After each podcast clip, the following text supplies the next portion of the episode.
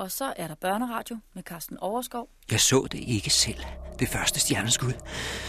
Det kom en sommeraften vestfra, dukkede frem over Winchester og trak sin flammende streg højt op i atmosfæren. Der var masser af mennesker, der så det, og alle så troede de selvfølgelig, det var et almindeligt stjerneskud. En, en grønlig streg, der lyste op på himlen et par sekunder, og ingen kunne vide bedre. Og jeg så det altså ikke engang. Jeg sad hjemme på mit arbejdsværelse og skrev, og lagde ikke mærke til noget, selvom jeg har et stort vindue ud mod heden, og selvom gardinerne var trukket fra, for jeg sad tit og kiggede op på nattehimlen dengang. En af mine bedste venner var astronom, derfor var jeg ret interesseret i astronomi, så hvis nogen skulle have set det stjerneskud, så var det mig. Men lige netop i det øjeblik må jeg have siddet og set ned i papiret, lige netop i de afgørende sekunder, da det kom susende ude fra rummet. Det mest fantastiske, der nogensinde er ankommet til planeten Jorden. Og det faktisk slog ned lige ved siden af, hvor jeg bor kun ganske få kilometer væk. I det øjeblik må jeg have været mere optaget af min fyldepind, og jeg sidder bakset med en eller anden sætning. Mange siger, de hørte en vislende lyd, samtidig med stjerneskuddet. Jeg hørte ikke noget. Folk så det overalt i, i Berkshire, i Surrey, i, i Middlesex. Jeg så ingenting. Men det kom jeg til. Jeg fik set mere til disse iskolde hjerner fra det ydre rum, end nogen bryder sig om. Skæbnen ville, at netop jeg skulle komme uhyggeligt nær på disse superhjerner og deres krigsmaskiner, og alligevel overleve som en af de få. En af de meget få, der slap levende fra mødet med disse nådesløse intelligensvæsener fra en fremmed planet. Disse forvoksede hjernemasser ude fra verdensrummet. Jeg er øjenvidne. Jeg så det ske, og jeg lever, og jeg kan fortælle. Uden at ane det den sommeraften, der befandt jeg mig allerede midt på slagmarken. Midt i det, der skulle blive klodernes kamp. Det første møde med væsener fra det ydre rum. En drøm for menneskeheden. Det endte i den første stjernekrig. Mareridtet fra Mars. Det endte i klodernes kamp. Den gamle historie af H.G. Wells, den berømte redselsberetning fra 1898, snart 100 år, men stadig lige grusom.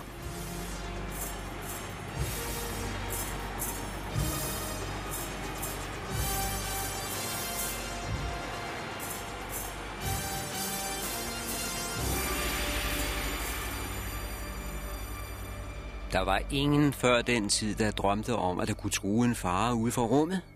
Hvem kunne forestille sig, at der var liv? For eksempel på Mars. For slet ikke at tale om menneskelignende væsener. Og hvis der alligevel fandtes tænkende væsener ude i rummet, så kunne det højst være en slags vilde indfødte, ligesom nærestammerne i Afrika. Det gik vi ud fra nogle primitive skabninger, der kun sad og ventede på, at vi skulle komme til dem. Komme ud og vise dem til rette og skænke dem alle civilisationens goder. Og så viste det sig at være omvendt. Det var dem, der stod over os i intelligens og teknik. Det var dem, der havde siddet på afstand og overvåget os i århundreder.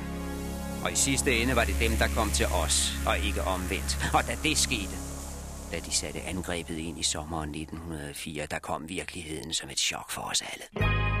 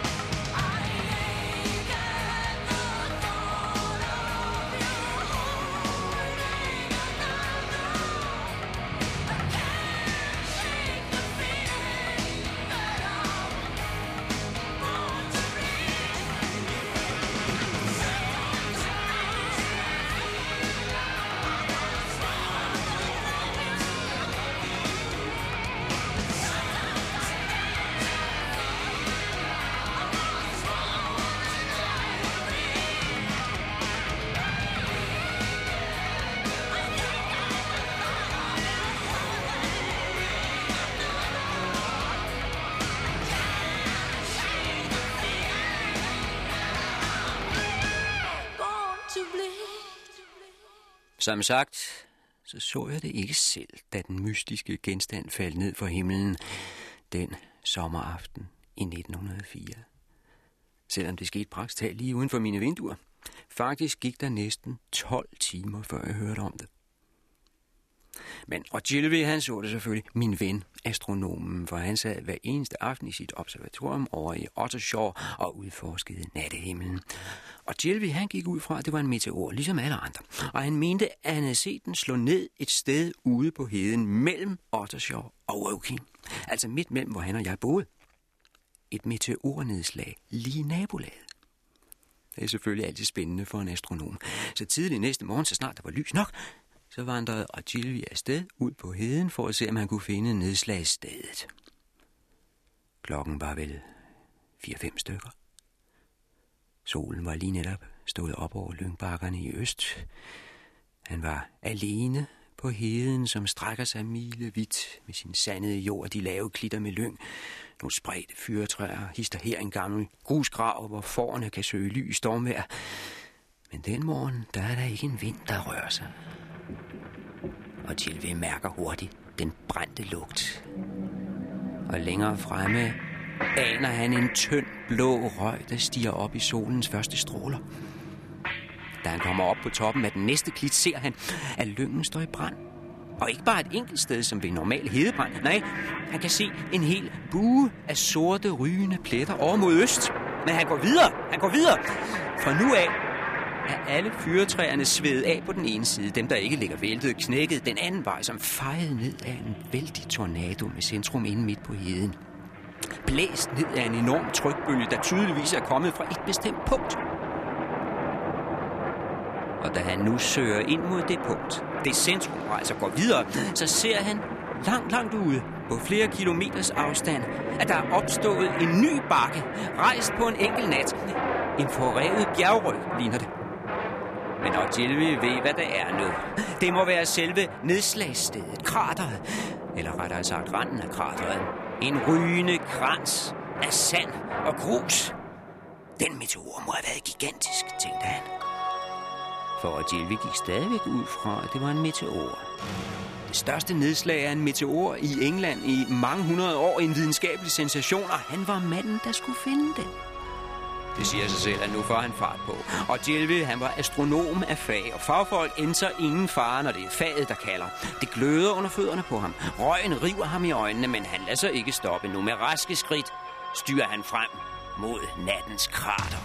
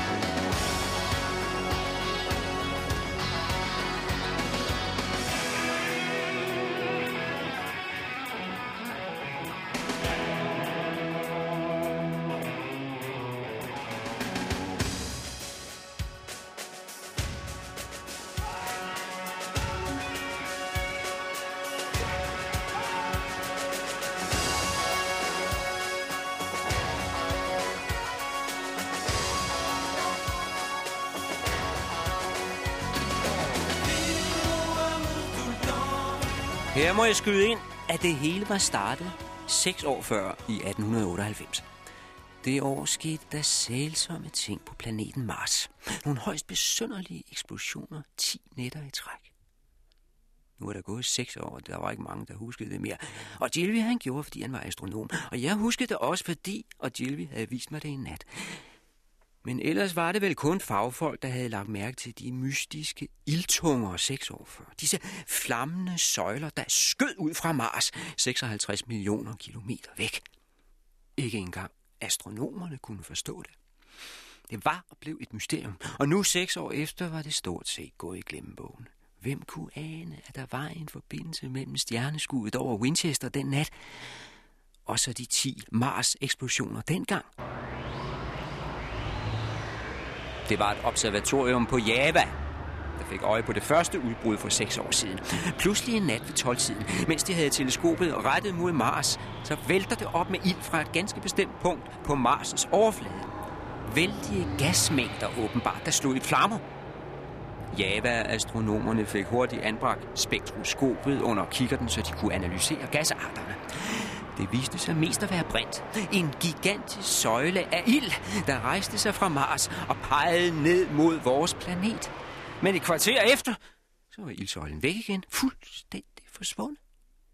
Og folkene på Java, de måtte nøjes med at beskrive det som et kolossalt flammepust, der pludselig var spruttet ud af planeten til synlandet med meget stor kraft. Det var, hvad der stod i det telegram, der gik rundt til alverdens observatorier. Eksplosionen, skrev de, eksplosionen havde en lighed med den ildtunge, der sprøjter ud fra en kanonmunding.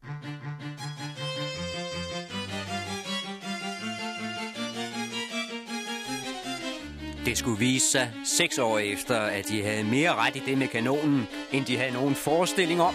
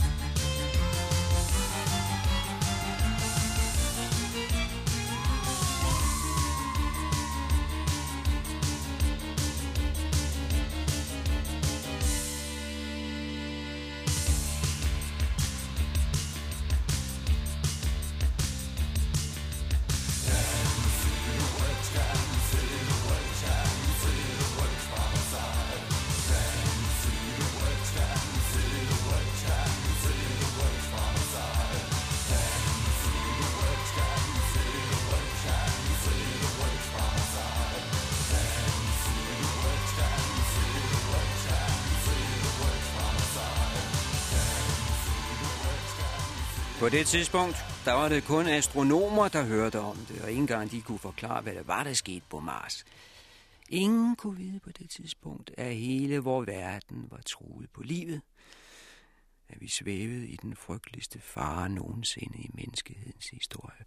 Aviserne gad ikke skrive om et par små gaseksplosioner på Mars, så de fleste anede ikke engang, at de havde fundet sted. Og jeg ville som heller ikke have hørt om det, hvis jeg ikke tilfældigvis havde kendt en fagastronom, Ogilvy. Men vi havde netop mødt hinanden dengang for seks år siden, og han var naturligvis meget optaget af nyheden fra Java. Han var helt ophidset. Han insisterede lige frem på, at jeg skulle komme over til ham i Ottershaw og være til stede i hans observatorium næste nat, så jeg kunne se med, hvis der skete flere sensationer på den røde planet Mars. Og jeg glemmer aldrig den nat, jeg kom, og jeg så det med mine egne øjne. Men det var dengang. Nu må vi straks følge Ogilvy ud på heden seks år efter. Den morgen, da han ikke længere var i ly under observatoriets roterende kuppel. Den morgen i det nøgne landskab, hvor han var langt væk hjemmefra, langt væk fra sit dyre teleskop, langt væk fra alle sine fine måleinstrumenter, alene med sig selv og det ukendte.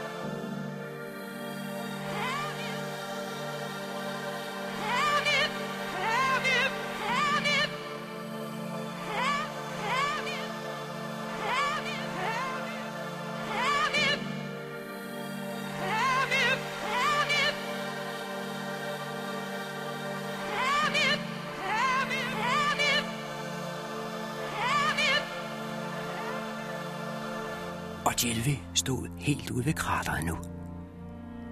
Han kunne mærke det brænde under skosålerne, for sandet var stadig glohit efter nedslaget i går aftes. Han skulle bare op over kratervolden. Der måtte meteoren ligge. Så han kravlede opad i de rygende grusdynger, mens sydende sten løsnede sig under fødderne på ham og rullede ned ad skråningen med en sær raslen, der skar gennem stillheden denne tavse morgen. Stadig ene mand på hele heden. Det første menneske, der satte foden i dette kæmpemæssige ar, flængede op for få timer siden, da et himmellegeme styrtede til jorden.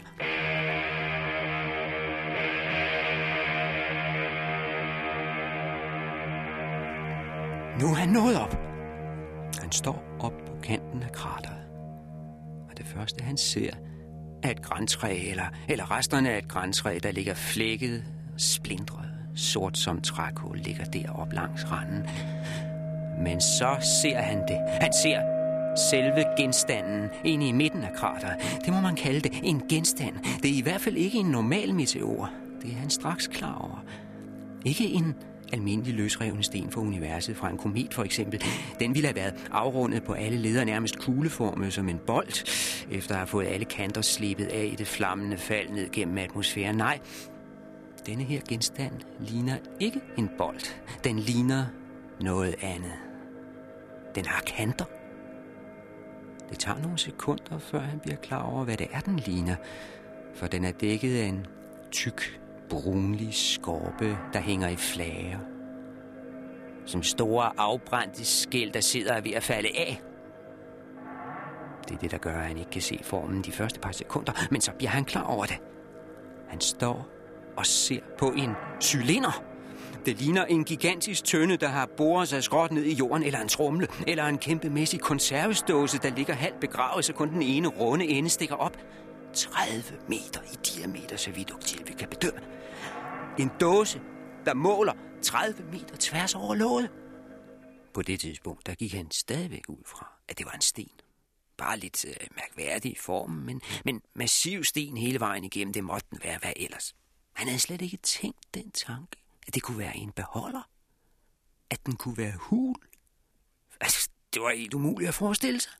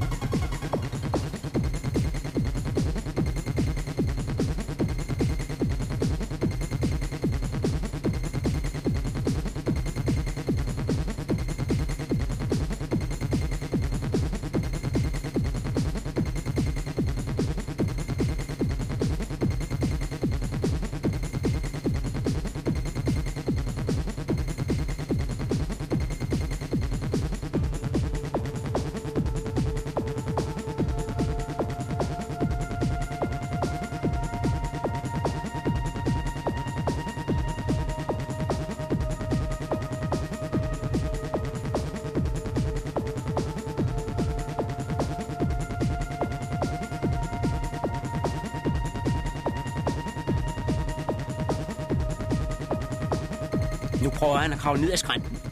Ned i krateret. Ned for at komme nærmere. Men han mærker straks heden, der stråler ud fra genstanden. Det er som at regne ind i en mur af varme.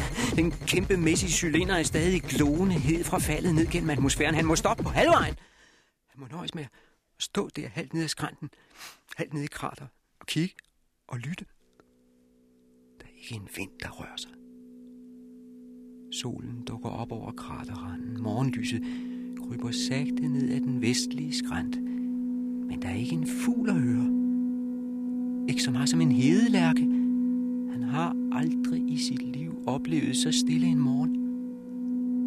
Det eneste, man overhovedet kan høre, er en svag, ligesom sidrende lyd, der kommer inden for et mægtige cylinder. En art snoren, som om der er noget indeni, der giver sig.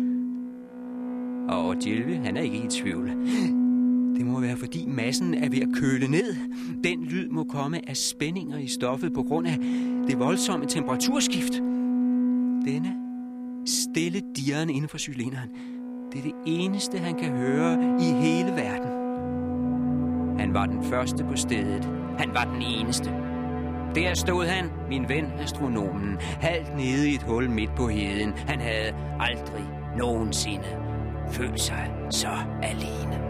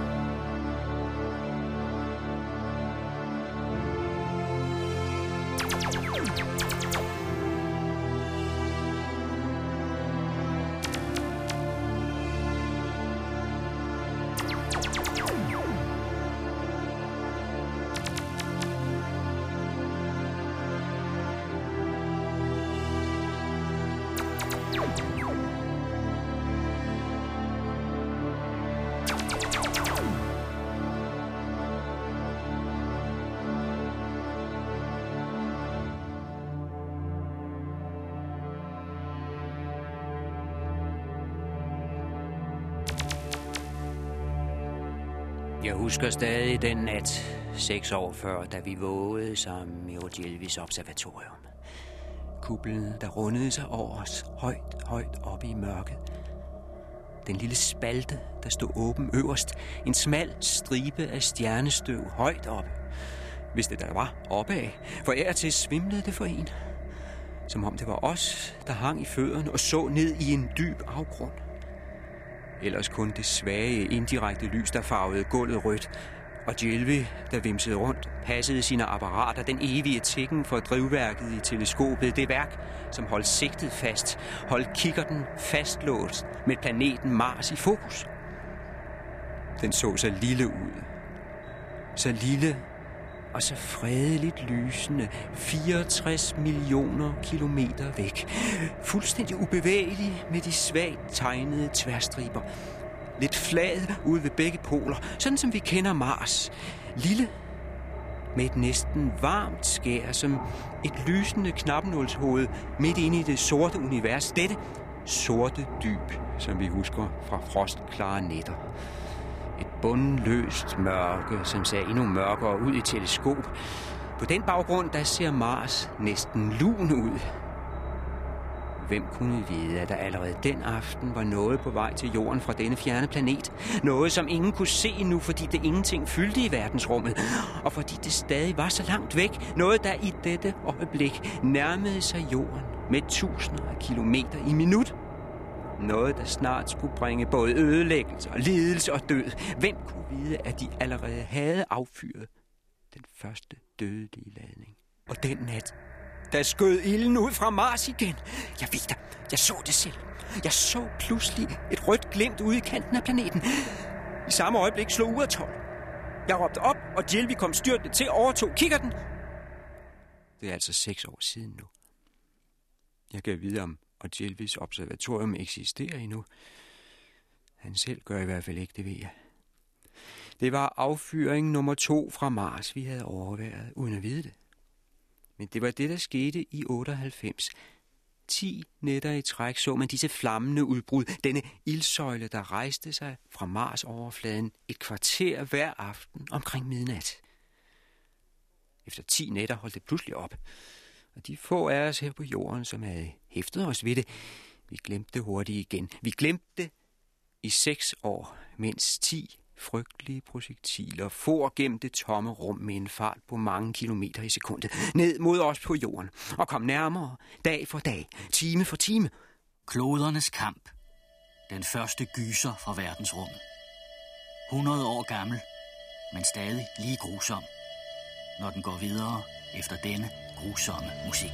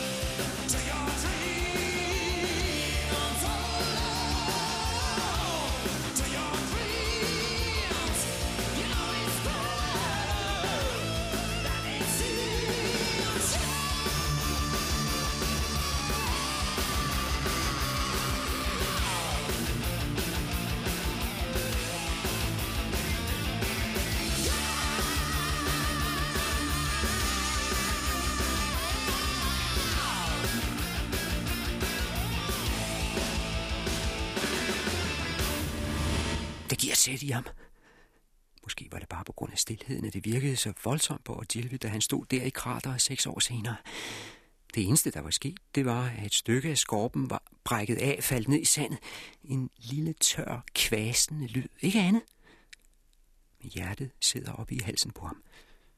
Han kan selvfølgelig nemt regne ud, at det er slakkerne uden om cylinderen, der er ved at køle ned nu. Det brune, afbrændte yderlag efter turen ned gennem jordens atmosfære i går aftes, det falder af i flager nu. Det er kun naturligt, tænker Hotelvi. Men alligevel er der noget, der foruroliger ham.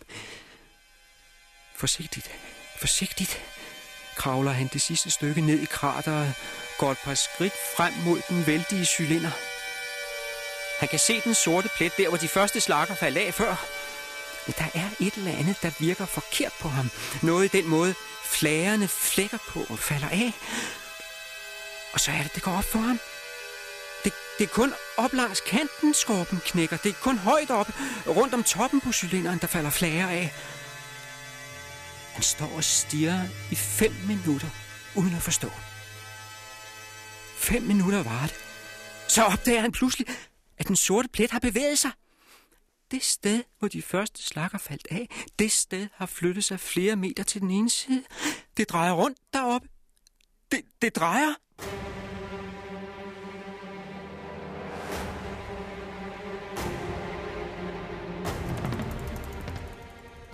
Han kan ikke tro det, men han er nødt til at stole på sine øjne, og de fortæller ham, at cylinderen har låg på, og at det låg langsomt er ved at blive åbnet, skruet op. Et kæmpemæssigt dåselåg med et gevind på 30 meter i diameter, som nu er ved at blive vredet op af nogen indefra. Det var først i det øjeblik, han indså, at det ikke var en meteor. Det var en kunstig skabt cylinder. Den var bygget af nogen. Og den måtte være hul. Han hæv efter vejret. Du godste Gud. Der er mennesker derinde. Mennesker, der er stegt halvt ihjel, og nu prøver de at slippe ud.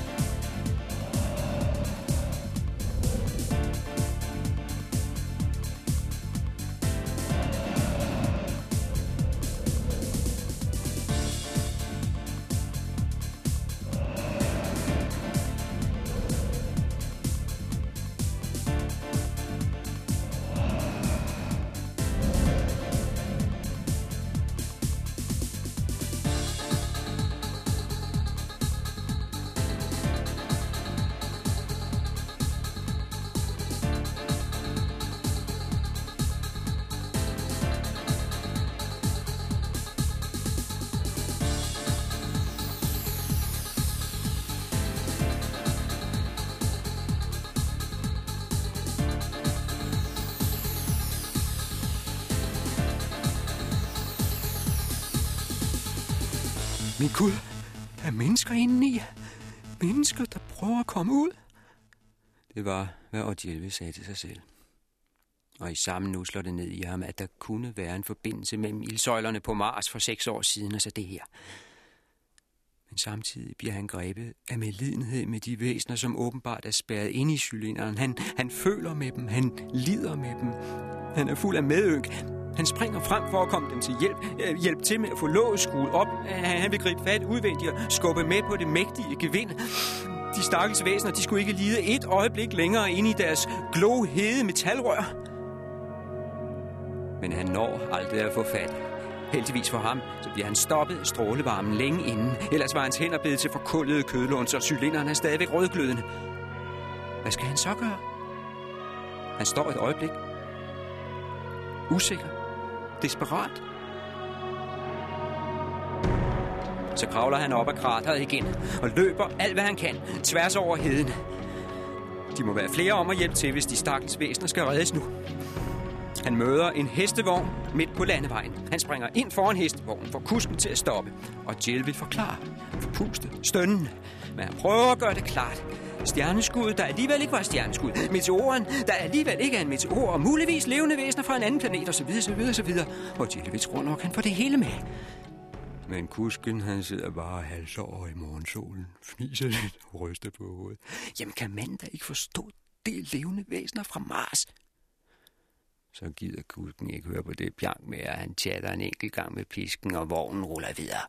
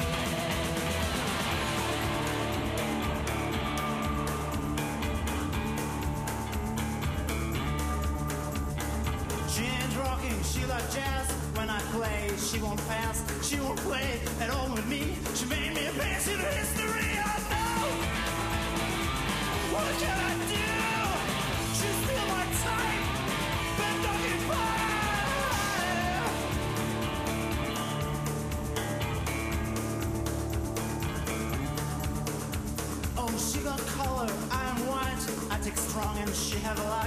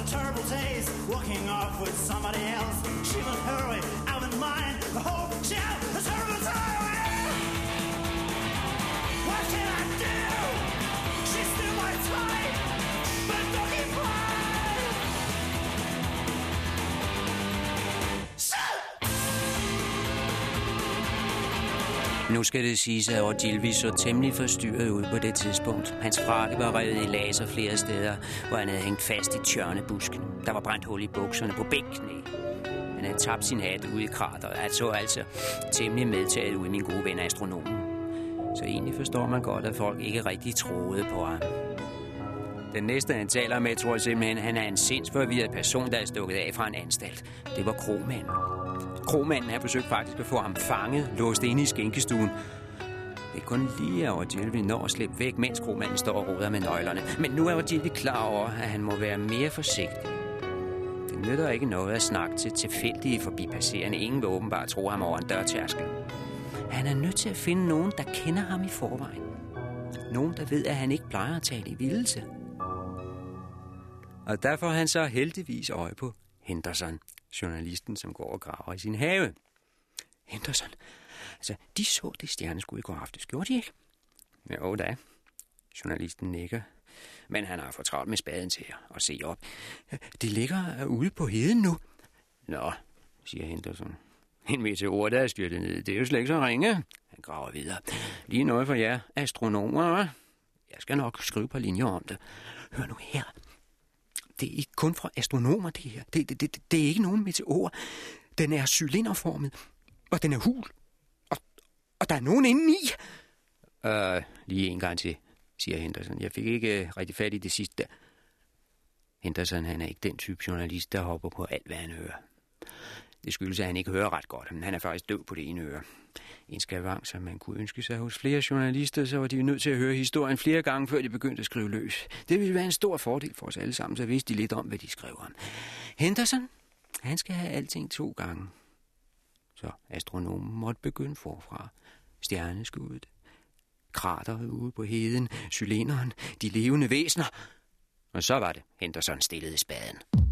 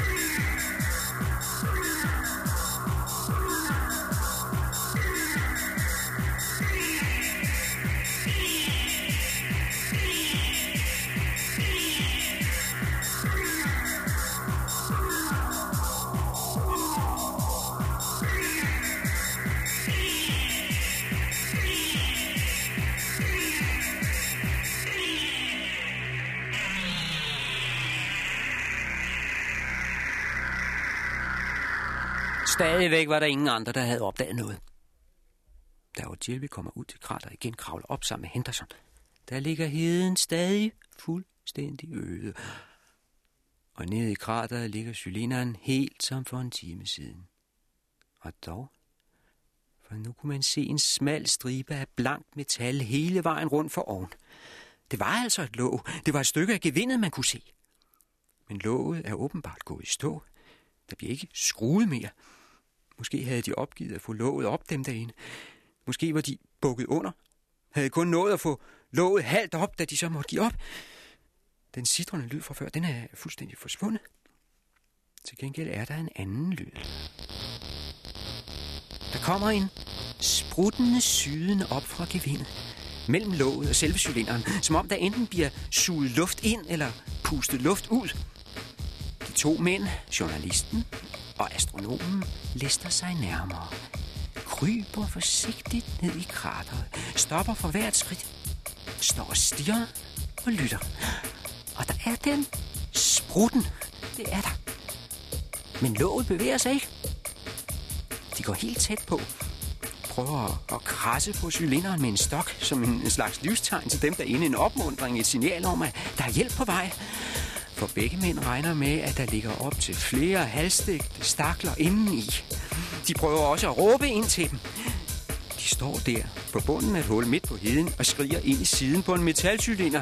Den lignede en gasbeholder, der var sunket halvt ned i jorden. Og der står de altså og råber trøstende ord direkte ind i en væg af metal. Nu skal de nok hente hjælp!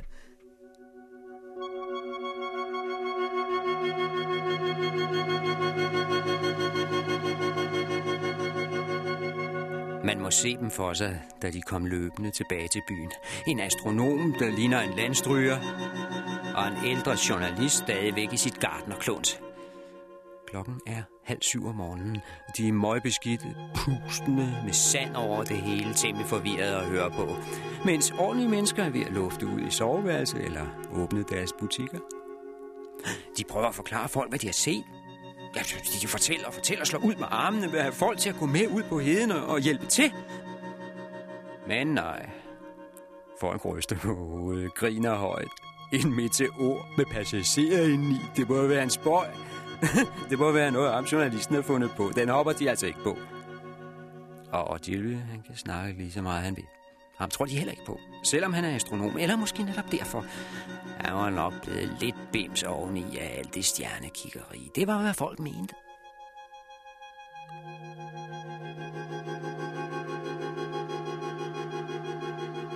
Lad mig sige det, som det er. De eneste working, der troede lidt på Henderson og Dilvi, det var børnene. Det tog kun en times tid, så var de første drenge på vej ud over heden, ud for at se de døde marsmænd, som de sagde. Børnene, de havde straks fattet det hele. Sandt at sige, så var det altså også via et barn, jeg fik det at vide. Det var ikke fra avisen, eller fra politiet, eller fra borgmesteren, som man skulle tro. Nej, når sandheden skal frem, så var det en dreng, der var først til at fortælle mig om cylinderen. Den lille fyr, som rendte rundt med morgenaviserne. Han var der klokken 9 som sædvanligt, og der står knægten og fortæller mig, at der var landet Mars, men ikke 5 kilometer fra mit eget hus. Klodernes kamp. H.G. Wells. 100 år gammel, men stadig lige grusom.